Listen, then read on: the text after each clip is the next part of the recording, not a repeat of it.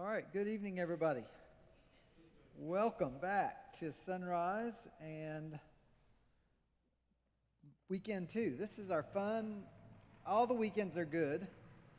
Uh, in terms of just daily living, this is the most fun weekend because this weekend is where we're talking about um, marriage, the role of the husband, role of the wife, sexual intimacy, uh, parenting. We'll have several sessions on parenting, a session on uh, compar- comparing counseling philosophies, uh, as well as um, you'll see another video. So uh, it'll be a fun weekend. These hours will go quickly. Uh, there's so much that we could talk about. In fact, I just left, I've been all week at uh, Lafayette, Indiana, where we were doing a conference there and I was I was in multiple tracks, but I was primarily teaching in track seven, where there's 30 hours of just marriage, right? So, although we're talking about some marriage stuff, we're going to define it here in just a moment. Uh, although we're talking about that, really you're just getting, we're scratching across the top. There's so much more we could talk about, there's so much more you could learn. Uh, but in a conference like this where you're dealing with the basics, that's not the goal isn't to learn it all, uh, but to get as much as we can in and, and try to give you a broad a breadth of what is available. So, this evening, again, we're going to start with the origin and purpose of marriage. Just one thing I will mention to you uh, is that we, pardon me, everything is similar to last week in terms of the restrooms. We've not moved those uh, the meals, the breaks, all that good stuff. Uh, so if you need to stand up, even to, it's been a long day for you, you need to stand up to, to get your focus back, that's fine as well. Uh, I'm used to college students like the two coming in right now. I'm used to them walking in and out uh, during a session, so what you do isn't going to interrupt us too bad. All right, let's pray and have a word of prayer on to get us started. We love you, Lord. We're glad for the time we can spend here together. We pray that you would give us wisdom as we think about your word, wisdom as we think about marriage and homes and the role of a husband, role of a wife, parenting. Thank you for the instructors that we have in, in both tracks and those that are here to serve us. We're grateful for them. Lord, we pray that we would not look at this material simply to help someone else, but that we would first apply it to ourselves if we're married, if we're parents, if we're grandparents, uh, if, if we hope to be married, if we're engaged all of those areas, there's many things we can learn and think about, and I pray you'd give us wisdom as we seek to do that too. Pray that you'll be honored in all we do. In Jesus' name, amen. All right, let's start with then a good definition of marriage. And I think in your notes there it says marriage in today's culture. We're in a unique, unique time. We, I spent some time just yesterday reading a lengthy article actually, one article led to another, led to another. Uh, and so I was following the divorce trends in 2023.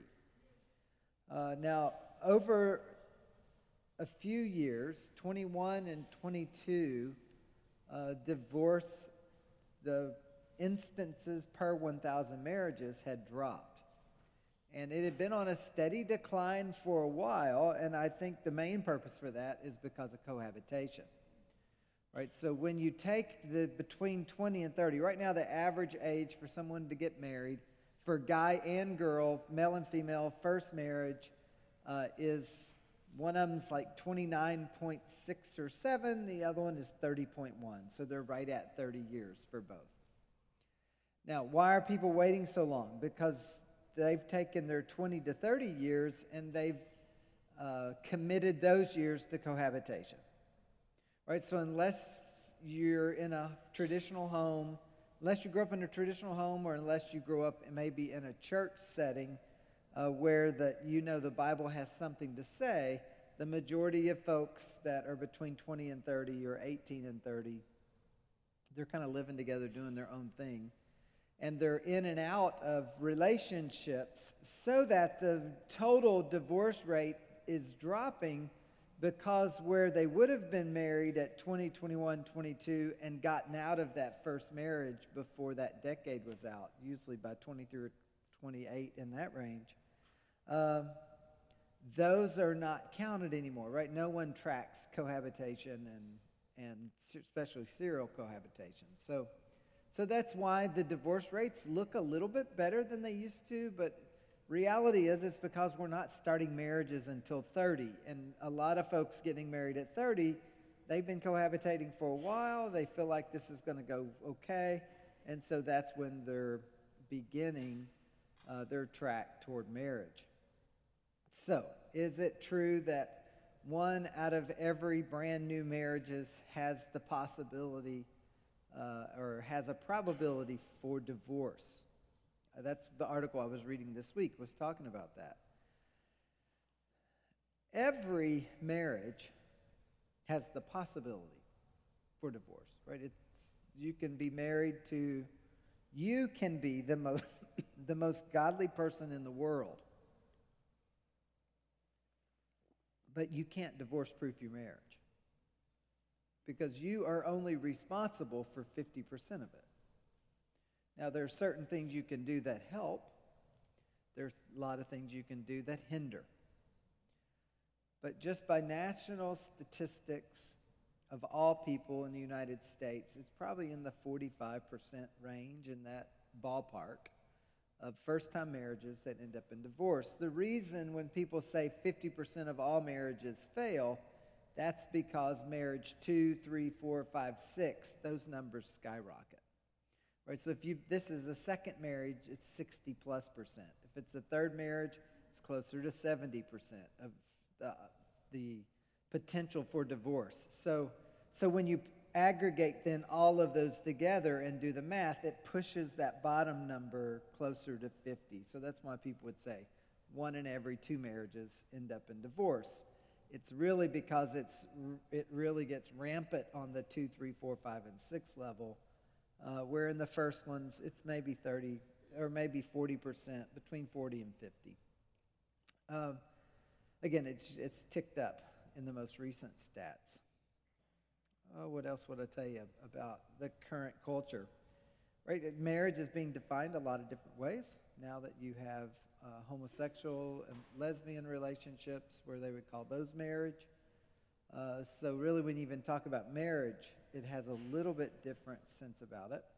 If you watch the Twitter verse or X or whatever we'll call it, and there's been a lot of people talking about Alistair Begg and his comments recently about whether or not you should attend a transgender wedding, right? So this is a topic that's pretty popular uh, and certainly one that we want to think carefully about. So let's talk then about, let's define it.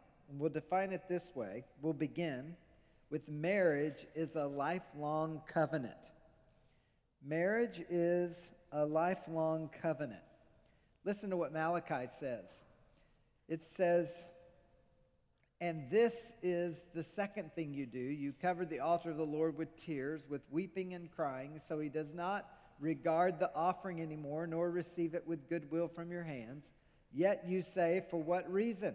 because the Lord has been witness between you and the wife of your youth with whom you have dealt treacherously. Yet she is, and here's your uh, key words, your companion and your wife by covenant. Right? So when you get married, you're making a covenant with another person, and it is a covenant. Right? In Proverbs, it uses similar language. If you'll notice, uh, when it says in verse 17, who forsakes the companion of her youth and forgets the covenant of her God. So we often talk about it's a both a vertical and a horizontal covenant. Right? By vertical, we would mean, or by horizontal, let's start there. We would relate to the fact that it is uh, between a husband and a wife, there's a covenant. And then by vertical, we would say it's between uh, a husband and wife and God. So in Matthew, of course, 19:6, that text says, "So then they are no longer two, but one flesh. Therefore, what God has joined together, let no man separate." Right? So it's a covenant. Now that's going to become very important because when we think about covenant, we think about God's covenant faithfulness. We have a great example with God. Notice in your notes there, a covenant is an agreement between two or more parties that includes promises, it involves pledges, requires witnesses, often involves signs and symbols to help those included in the covenant remember and celebrate the exchange. A wedding ceremony then includes the exchanging of covenant promises or vows and covenant signs like rings, unity candles, and gifts. There are witnesses, those that are in the crowd. There is an official, usually the pastor, who oversee the ceremony, right? I am I actually wear two rings, and the one ring is my wedding ring. It is 30 years old here in just another two months.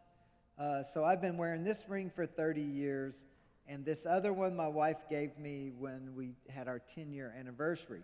And so for the last 20 years, I've had two rings, and both of those rings remind me what? They remind me that I entered in a covenant. It's a covenant between, with God. It's covenant with my wife first, and then it's a covenant together with God. Right? So marriage is a covenant, and you've exchanged covenant promises. We call those vows. Marriage is a beautiful and serious covenant, witnessed, honored, and guarded by God. It involves an agreement between a man and a woman to hold fast to one another by the grace of God as husband and wife during their earthly lives. God is the example of what it means to be covenant faithful. Right? So when in the Old Testament, one of the key words that's used to describe God is the term chesed. Hesed means covenant faithfulness. God is one of his primary attributes in the Old Testament is he is covenant faithful. So in marriage, when we consider covenants, we have to begin our thinking with the fact that God is a covenant faithful God and God is the one who demonstrates what that looks like in the way that we live together with a husband or a wife. So, marriage is a lifelong, pardon me, I keep coughing this evening, is a lifelong covenant. The lifelong means, right, covenant faithful. You want to live and protect and guard, and we could use a number of words, that covenant. So that's where we begin. Let's add a little bit more. Marriage is a lifelong covenant of companionship. I don't know if you noticed or not, but we saw a couple of key verses already that talks about companionship. In Malachi chapter 2, of course, right? When we said, Yet she is your companion and your wife by covenant. Both of those terms are in that text. When you go to the Proverbs text that we read a few minutes ago, they're both in that one as well. Who forsakes the companion of her youth and forgets the covenant of her God. So it relates to companionship. Now, a lot can be said, and we did introduce this text last week, pardon me, last weekend when we were together. And we talked through, when we were talking about creation, we talked about and talked through the text in Genesis. Now we have several slides here with verses. For the sake of, of our time, I'm not going to read every one of these verses. Uh, but just to know, God created man and woman, as it says there in verse 27, in his image. In the image of God, he created them, male and female.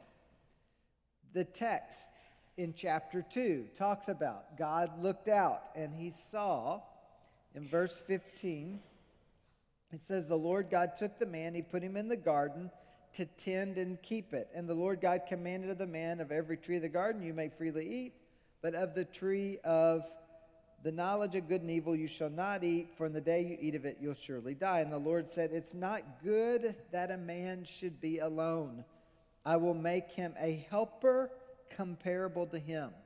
Literally, the term here is an opposite of.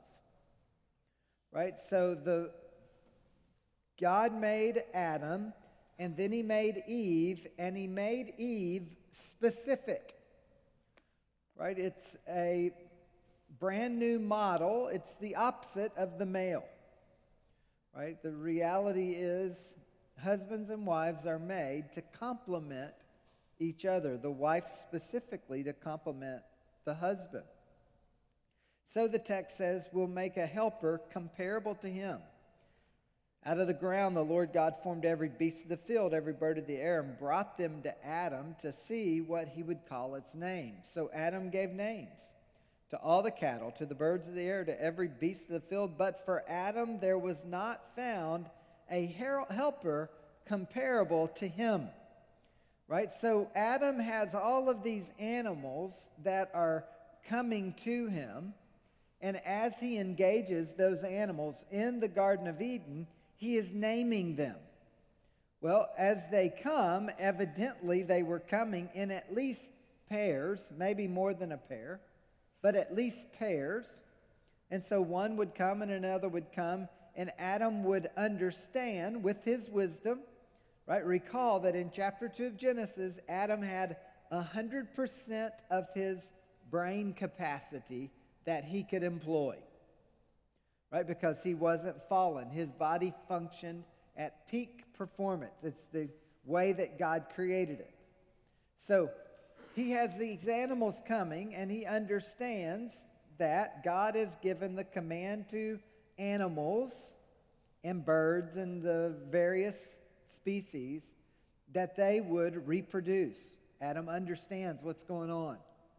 But he sees himself and he understands he doesn't have that same kind of complement. He doesn't have a partner, he doesn't have a companion. And so he makes that observation. 21 And the Lord God caused a deep sleep to fall on Adam, and he slept, and he took one of his ribs and closed up the flesh in its place.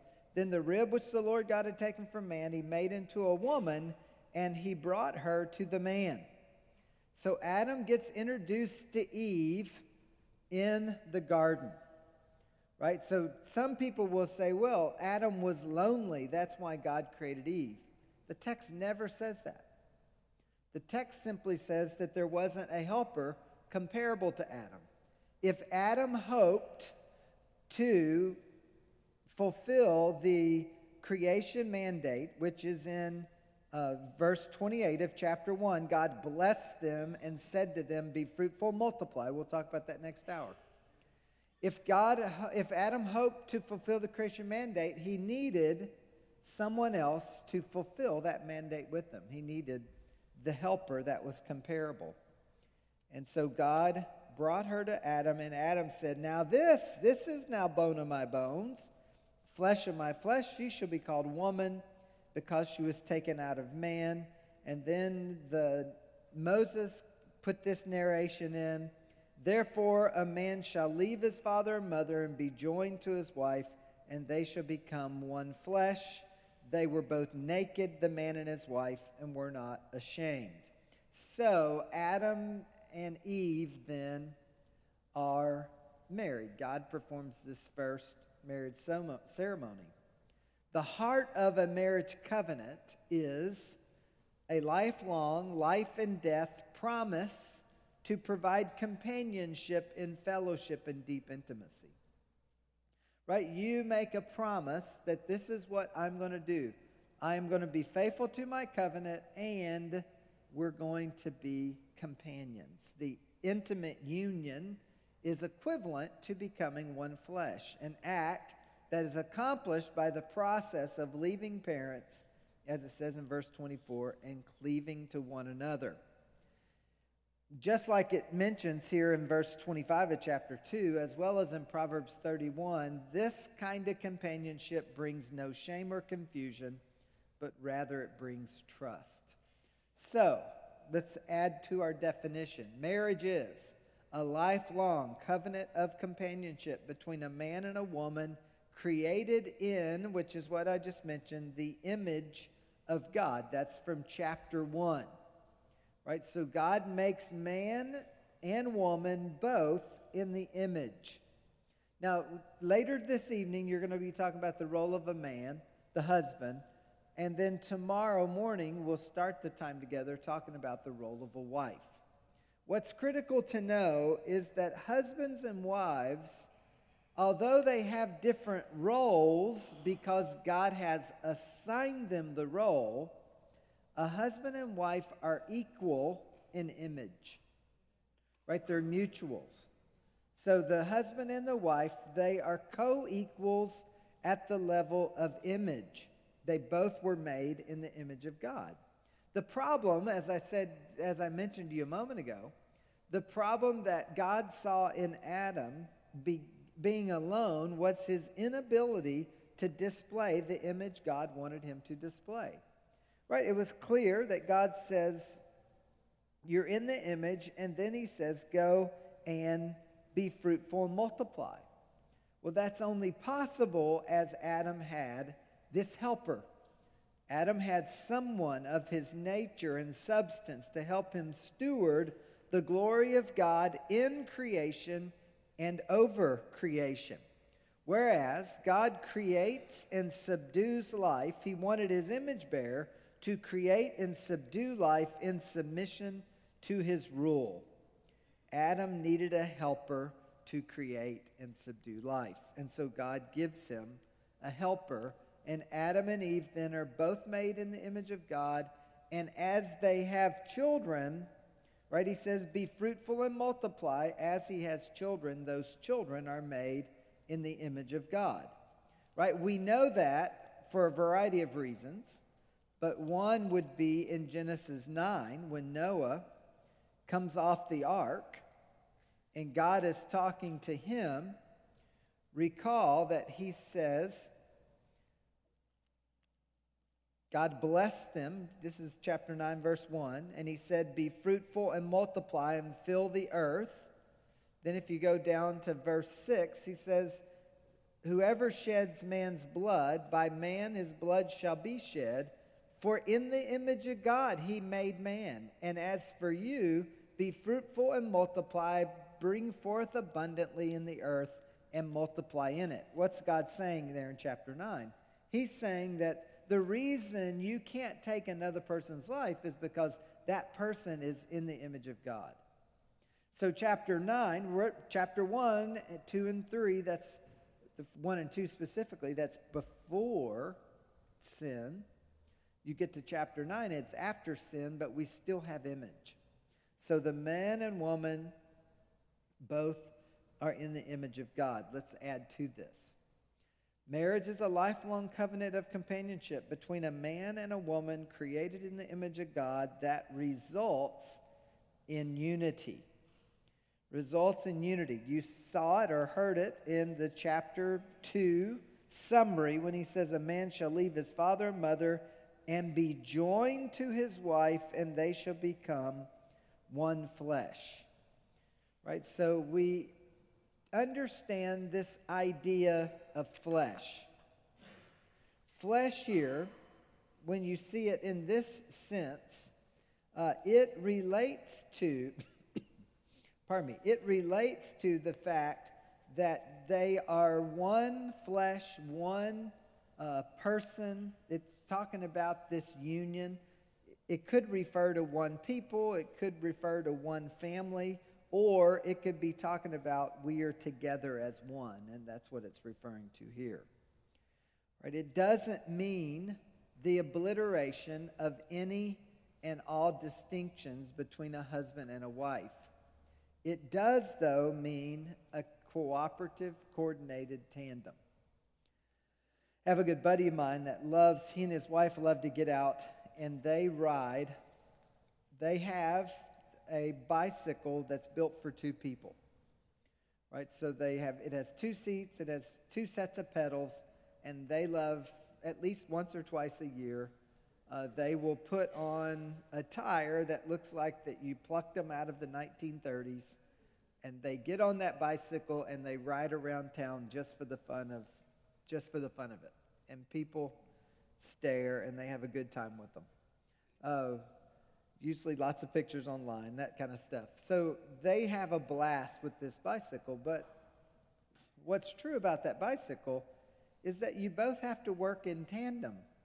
You have to be a bit coordinated, right? You have to pedal at the same time. You have to lean in and work together in terms of how you're riding the bicycle.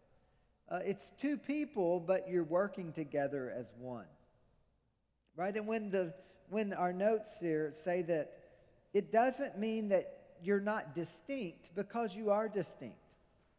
Right? Although, let's keep using that illustration. You have a husband and wife, they're both on this bicycle that's been built for two. You still have a husband and a wife. They still use their own muscles, they still use their own mind, they still have to lean one direction or the other right? As individuals, they still are responsible and they still have their free will, their volition. All of those things are true as an individual. Yet, in relationship to riding this bicycle, they have to work together to get where they're going. Well, in that way, we could think about marriage. Right? Uh, if the husband and the wife both have their personhood. In fact, anytime you have a husband or a wife who treats over a lengthy period of time the other spouse in a way that lessens his or her personhood, we typically call that abuse. Right? And the church steps in, sometimes the government steps in. We have ways to give people mercy, at least to confront anytime you see abuse. What is abuse? Abuse is when you're essentially overpowering the personhood of the other, of the other individual. Well, in marriage, that should never be the case. Right? A husband and a wife should function together in a cooperative, coordinated tandem. Uh, I love to watch senior adults. I was a senior adult pastor it's fun to watch them as they've lived together for 50 plus years and just to see how they function together. Dr. Bob Smith was one such example with his wife Leona. Leona had a heart problem that caused her to lose her memory. And although she could remember some things long term, and she could begin a conversation within somewhere in the conversation, she would just lose track of what was going on. And so they would sit in two easy chairs, and I would tickly, usually take a rocking chair and kind of pull it up, and so it'd be a triangle. I'd pull my chair close to theirs. They would both be in easy chairs, and she would have a rocker that sat, uh, pardon me, she would, they had a lamp that sat between them on a table. But their chairs came pretty close together so that when his hand, when he was sitting in his chair, uh, his arm would be close to hers and her arm would be there close to his. And I watched them. It took me a little bit to pick up on it, but it was so fascinating. And I eventually asked him about it in private. As we would have a lengthy conversation, they both loved to talk about theology, and he was a biblical counselor and trained thousands of people in counseling. As we would be sitting there having a conversation, you could see her start fidgeting with her clothes. She had an Afghan that she often had on her lap. You could see her messing with her Afghan. And he would pick that up out of the corner of his eye. And he would just reach over and put his hand on her arm, never quit conversation, and she would just totally settle down. Now, she didn't know what was going on. She had forgotten where we were. She probably knew me. She knew it was him. She wasn't completely okay in the situation, but when he would just reach over and touch her, I would watch her entire body relax. And as she lost more and more of her memory, she trusted him in a way that was precious to watch. we I'd take him out to eat. We, we spent many Valentine's days together because of, I was at their house usually for that conference I've been at this week. And so when I would be out at, at a Valentine's meal, the person would come, the waiter or waitress, and say, Hey, what would y'all like to eat? And he would say, I'll have this, and she'll have that. And he'll pick something. And she would just smile, and she'd always say to him, Thank you. Right? It was so sweet because she just trusted what he was choosing. I, I skipped one thing when I was thinking about them sitting beside each other. Uh, he would he would often just pat her. Sometimes he'd move her Afghan a bit, but he would pat her. And within probably a minute or so, she would just look at him and she'd smile and she'd say, I love you. It was sweet. Why? Because they've lived a life as a coordinated tandem, a lifelong covenant of companionship, so that after 60 years, even with brain difficulty, you could see this relationship demonstrated together, this unity that they had. Notice then, marriage is a lifelong companion, a covenant of companionship between a man and woman created in the image of God that results in unity for the purpose of dominion. For the purpose of dominion. Right, so here, what are we thinking about? We're thinking specifically about the creation mandate. Right, the Genesis 1, specifically verse 28, then God blessed them and God said to them. Now, the word blessed means God gave them everything necessary to do what God had called them to do. Right? So, if my son recently has a job, the new employer that he has sent a gigantic box. And when you open that box, it had a hat, two hoodies, two long sleeve shirts, and five short sleeve shirts. So he has everything he needs to go and start working for this new employer and to be successful in that, right? So you would say that box blessed him if we use it in the same analogy. So when it says, and God blessed them, it means God gave Adam and Eve. Now, how did he do that? I would say there's a number of ways, but one of the very specific ways would be physical, which again we'll talk about later. But God gave them everything they needed in order to obey. And what did He ask them to obey? He said, to be fruitful and multiply. Every couple should have as their goal to have children. Not every couple will have children, but that's not up to the couple. That is up to God and up to His providence and His sovereignty. Right? Every couple should have a heart toward children, should have a heart to have children, and when they see they can't, they should have a heart toward mercy. Right? They ought to be thinking adoption and fostering and all the other ways uh, that you can bless children. God said, as part of the creation mandate, repeat it again, as I, we read just a moment ago in Genesis 9, repeat it again to be fruitful and multiply. And he says, subdue the earth, right? So man is to subdue or to make the earth subject to him. God is the regent, right? God is the one in charge, and man, are, man is the subregents. We are the ones that are responsible for our world under the authority and care of God. Without God, the world would not stay together, right? There's not one atom that would would act the way it's supposed to act if God wasn't, in fact, keeping the world running. The promise to Noah ensures that until the end time, when God determines to let this world blow up by fervent heat, God guarantees that the world will function. He's in charge. We then, as male and female, we function under him. We are subregents to subdue the earth. And so that's our responsibility. Notice then, marriage is a lifelong covenant of companionship between a man and a woman created in the image of God that results in unity for the purpose of dominion. Then our final two words under God. God creates in Genesis, He rules and rests. Genesis chapter 1, days 1 through 6. Man is to work, rule, and then rest and worship. That's every day of our lives. Right? The work, rule, and rest must be for and under God's dominion. And his claim to our loyalty and love is above the family's claim.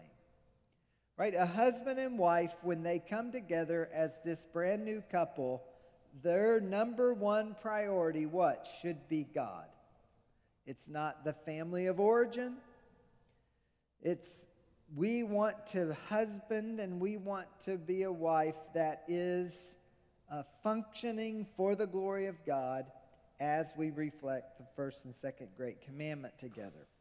And so we are committed to God. We live for His glory. We live under His authority. Couple things to note. A covenant relationship is not common today. Marriage is often viewed very casually. In fact, you go to a lot of wedding ceremonies, and the word covenant may never actually be murmured. Right? If you go to a ceremony that you hear someone say, covenant, and yeah, I, my ears prick up. I was like, ah, this may be my kind of ceremony. I'm interested in this. I want this thing discussed. One of the interesting passages is the first covenant in the Bible was between God and Abraham. And what God did in that particular covenant is he had Abraham go and kill all of these animals. And then after the animals, animals were killed, they went from very large to very small, a, a whole half a dozen or more. And after he did that, he had Abraham cut them all in half. And so then he would put one half of the carcass over here, the other half over here. And so he lined this walkway or he lined this pathway with half a carcass on each side. And so then, in order for the covenant to be uh, ratified, God walked through, right? It was actually fire, went through this, and that was actually an unconditional covenant, but God walking through it with fire demonstrated God was committed to that covenant. And as I've already mentioned, God is covenant faithfulness, faithful. Now, what does that actually signify? Essentially, it signifies this if I break this covenant, you can do to me what we've done to these animals. You can cut them right in half.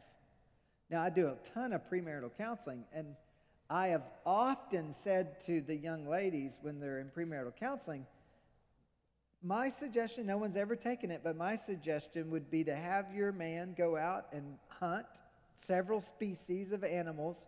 And what a cool decoration, especially if it's an outside wedding, but just to put those carcasses down the center aisle and think about what a great picture that would be for covenant faithful. It would, it would be great. I've only had one couple come close and that couple did not actually use carcasses, they used uh, candles. And the person, before anybody came down the aisle, they had one of the pastors come up, read that text, and talk about covenant faithfulness. So that was the closest that they've ever come. Uh, but I will wait to see. Somebody will take me up on it someday. So, notice companionship is often in today's world reduced to romantic feelings right? So at Christmas time, the most popular channels on cable are Hallmark and the others, and there's a, about half a dozen now that just run Christmas movies 24 7 from prior to Thanksgiving all the way till New Year's. And each one of those have some kind of romantic, some kind of romance at its at the heart of it. Romance is there's no nothing wrong with it. But companionship isn't romance. Right? A choice to be a companion is more significant than catching somebody's eye when you bump into them at the ice skating rink and that kicks off a brand long-term relationship. Right? So it's not simply romantic feelings. Equality is reduced to identity without distinction. That's simply not the way God intended it. Yes, we're equals, but we are separate. We are in the image of God. We're responsible for the role God's given us. We have our own personhood. So there is equality at the level of image, and there's responsibility. And God, we should count that deer as God. But the world system, what do they want? They just want, we're, we're equals, right? There's no distinction between us. Unity is often rejected for individualism and self realization. I see this a lot flying. I get to fly often, and on flights, I occasionally, pardon me, I occasionally observe this take place, where you have I hear people talk about it. You have men sit down by women on a plane. And I've heard more than once a man and a woman never met before they sat down beside each other. And you hear them begin this conversation, and it goes something like, Yeah, I'm on my vacation, and I try to take two vacations a year by myself. My husband or wife is at home, and, and this is my me time, and this is where I take care of self. And uh, absolute silliness. Right? And in fact, sometimes I've observed the couple get so engaged with each other in me time, they walk right out of the airport together, and I assume only to uh, commit infidelity. I mean, it's amazing. What would open the door for that? Because of this sense of, well, we're just our own thing, but yet we're married. No, you're married and now you're one thing, you're one flesh, you're a husband and a wife.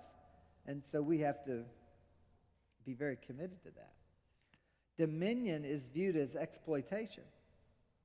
Right? The, we're called as a husband and wife and as a family to have dominion over the earth.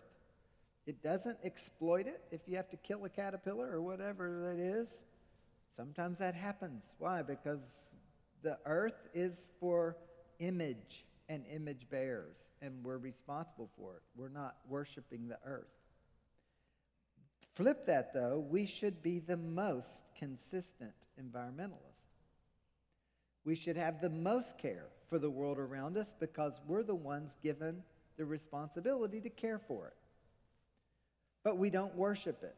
And if you don't worship it, that makes a big difference. What does the world what does a sinful world system do?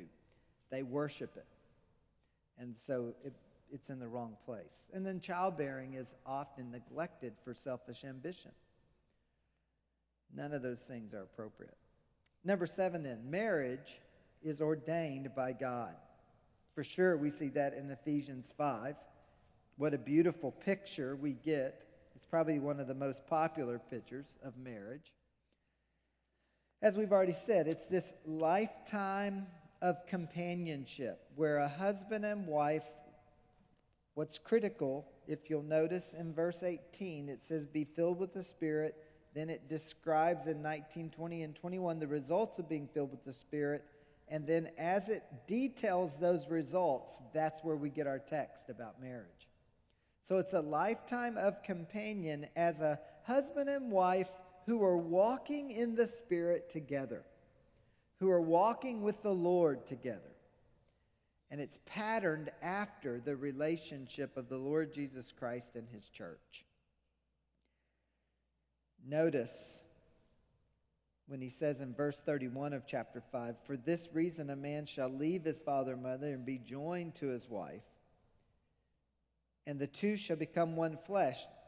Then he goes on, This is a great mystery but I speak concerning Christ and the church.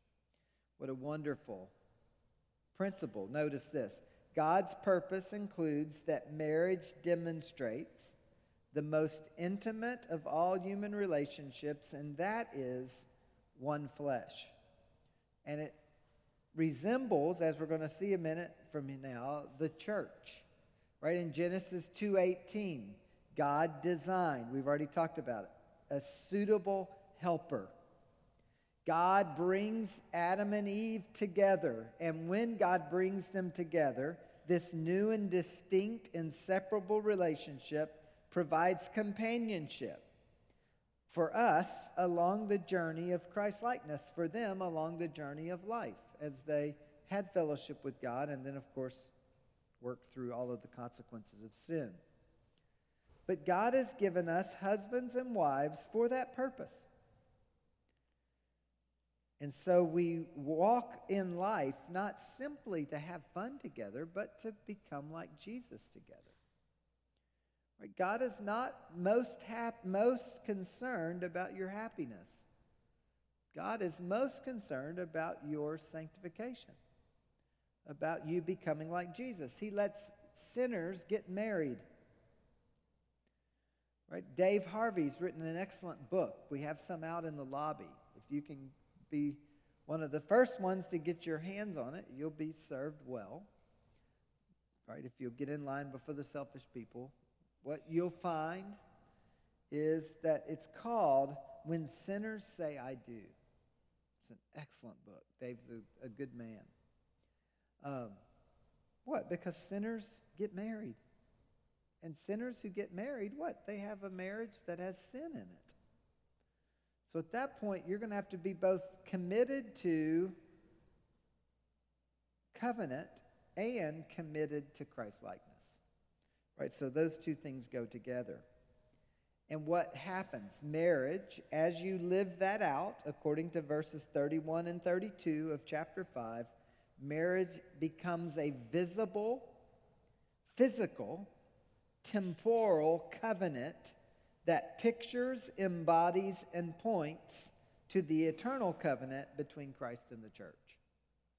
In other words, every marriage should be a walking, living, talking example of what it means to have Christ as the head and the body of Christ as the as the body, as the follower, right? So that the man would be as Christ, the lady would be as the church.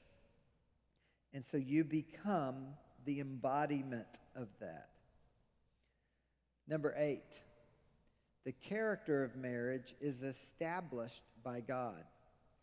Biblical love for your spouse is to be based on God's love for you and must be practiced out of a desire to please or honor the Lord. Right? The goal of your marriage is to love as Christ has loved. I think you can jot down Ephesians 5, verses 1 and 2. Therefore, be imitators of God as dear children, and walk in love as Christ also has loved us and given himself for us, an offering and a sacrifice to God for a sweet smelling aroma right in the Ephesians 5 later in that text. It says, Husbands, love your wives just as Christ loved the church and gave himself for. God helps us understand how to develop this one flesh relationship in three ways.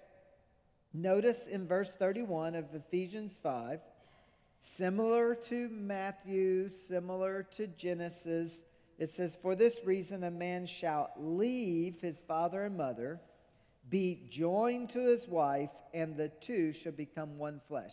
There are three critical words here that we want to think about. The first one is leaving. Leaving means to leave behind. It's the same word. Remember when Joseph was in with was in the house serving and Potiphar's wife came on him to sin with him. And it says that he forsook his coat, right? The, he got out as quick as he could, leaving his coat behind, right? So it's to leave behind. It has that sense of a definitive, specific act where you leave that and you go and serve the Lord, or you go and serve each other, I should say. And so you leave that behind. It has to be balanced between Deuteronomy 4 9 and 1 Timothy 5 8, which essentially the text would say, you want to, yes, you're responsible for your family, you're responsible for your relatives. You need to be careful to show honor to all of your relatives and family of origin, but at the same time, your primary responsibility is now to your spouse. Right? It's more than just geographical leaving. It's much more than just simply leaving the house. In fact, in this particular time period, often they would stay living together. And my good friend I was talking to this week, he was telling me that his in laws live with them. Right? So, does that mean that they've not left if the in laws live in the house as well? That it's not really about location, it's about your heart and it's about your attention. It's about the authority. For a woman, it means she shifts her authority to her husband so that she respects her dad, she respects her mom, but she follows her husband. For a husband, it means that he shifts his authority to function as the leader of his wife and to help her as they walk through life together. It includes moving from, this is a, I like this statement, from a parent centered and parent controlled life Right? No longer are you responsible to your parents, now you're responsible together as a couple. Couple things to note. First, TPT. It's a it's an a three letters that often people talk about in counseling. It stands for temporary, permanent, temporary. The first temporary is what? It's the relationship that a husband or wife has with the family of origin right? So my daughter was married in the last couple years here. The temporary relationship that she had was with her mom and I as her parents and specifically responsible for. Then she gets married. That is a permanent bond. That is a permanent relationship. It's a covenant of companion, a lifelong covenant of companionship. What? Between a husband and wife. That's permanent. What's the third word? Temporary. That is your relationship with your children. So that basically that's a 20, 22, 24, 29 year relationship, whatever it looks like, where your children are, you're responsible as their authority. There's only one permanent relationship. That's what we have to pay attention to.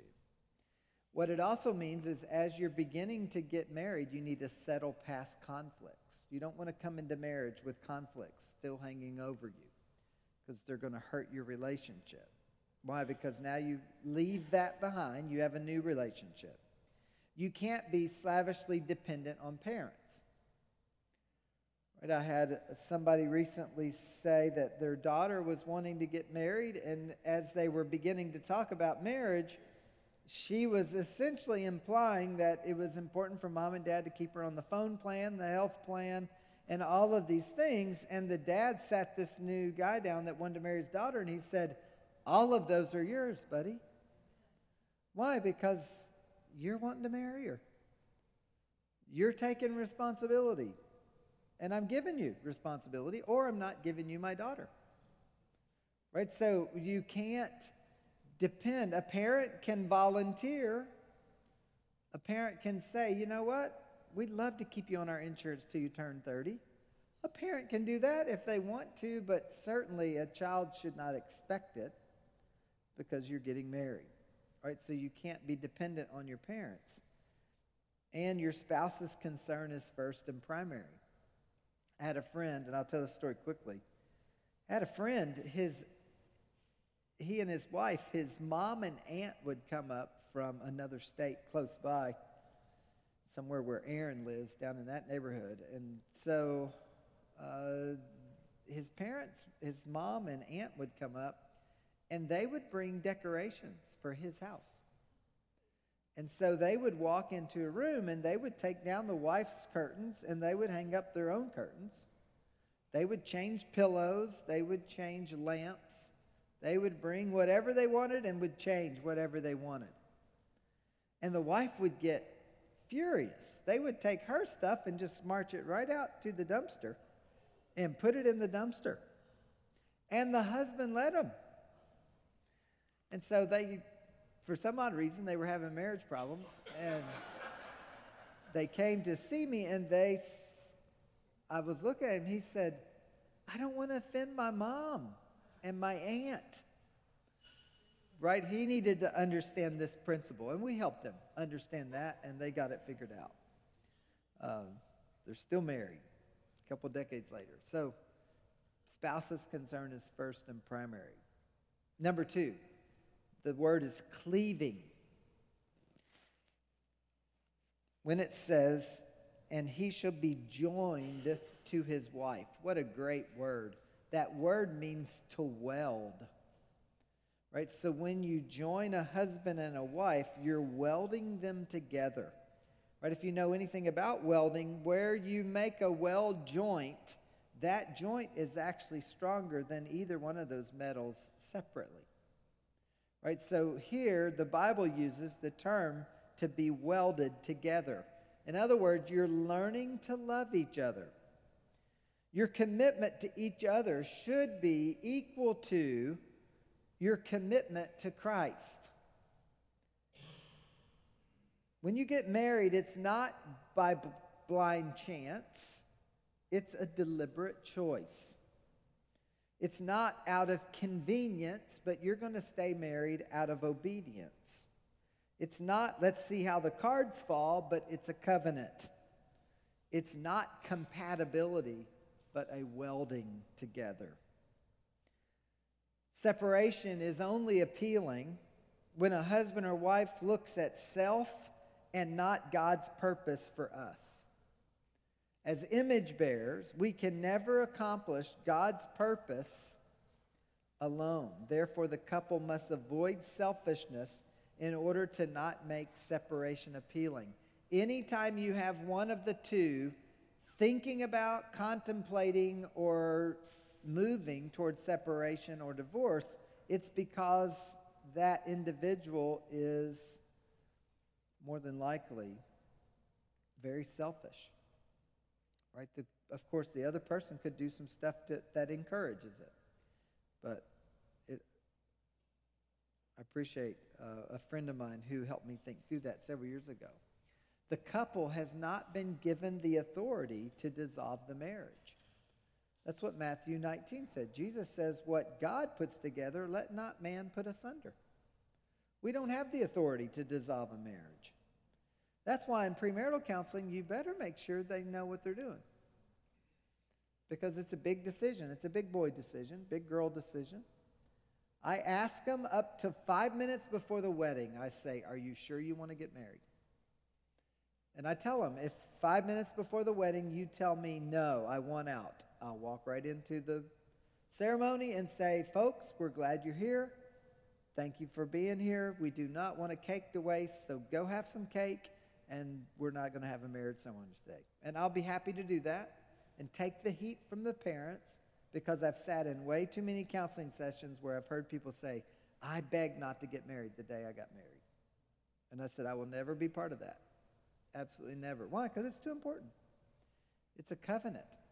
You don't have the authority to dissolve it. Love means that a husband gives his life for his wife just as Christ gave his life for the church. So cleaving. Here's our last one. We'll wrap up. We're in, looks like we're just went into overtime. Weaving, what is that? You become one flesh. You become one flesh. The idea here is intimacy. Marital intimacy consists of oneness closeness, communion, and unity. It's not specifically talking about sex and intercourse. Some people would say that you have to consummate your marriage. We'll talk more about that next hour. I disagree with that sense of it. That's actually a Catholic doctrine. There are many problems that come when there's a sin in weaving, when you do not actively seek to come together as a husband and wife as one flesh and enjoy the communion as one flesh. It produces all kinds of problems. Just two other notes here as we wrap up. You always give up something in a covenant for something better. Right? When you make a covenant with somebody, you always give up something. Both people in a covenant, they both give up independence and they choose to have this relationship together. Right? They have covenanted together. In marriage, that's true as well. It always includes a sacrifice. The covenant of marriage puts a magnifying glass to our selfishness versus our selflessness and sacrificial attitude toward the other person, dying even more to our own desires. So it's important that we celebrate and carefully evaluate one flesh. Lord, I pray you'd give us wisdom as we seek to do these things well. In Jesus' name.